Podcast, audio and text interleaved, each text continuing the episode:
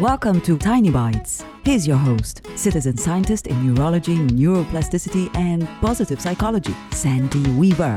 Have you ever pushed through physical exhaustion? Have you ever kept working on something when your brain was fried? Have you ever been on the brink of tears, swallowed hard, and hidden your feelings from the people around you? Society puts up statues for people who've done heroic things, which makes us think that we should push ourselves hard far too hard sometimes. When you deny your body the rest it needs, you invite injury. When you push your brain to focus when it is screaming for rest, you invite injury and mental breakdown.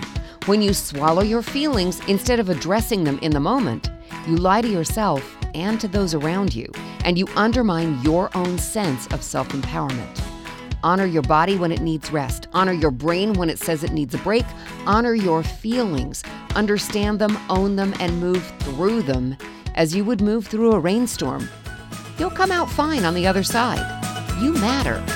Honor you. Subscribe to the podcast and share it with your friends. And there's lots more at centerforworkplacehappiness.com. Here's to your well being, one tiny bite at a time.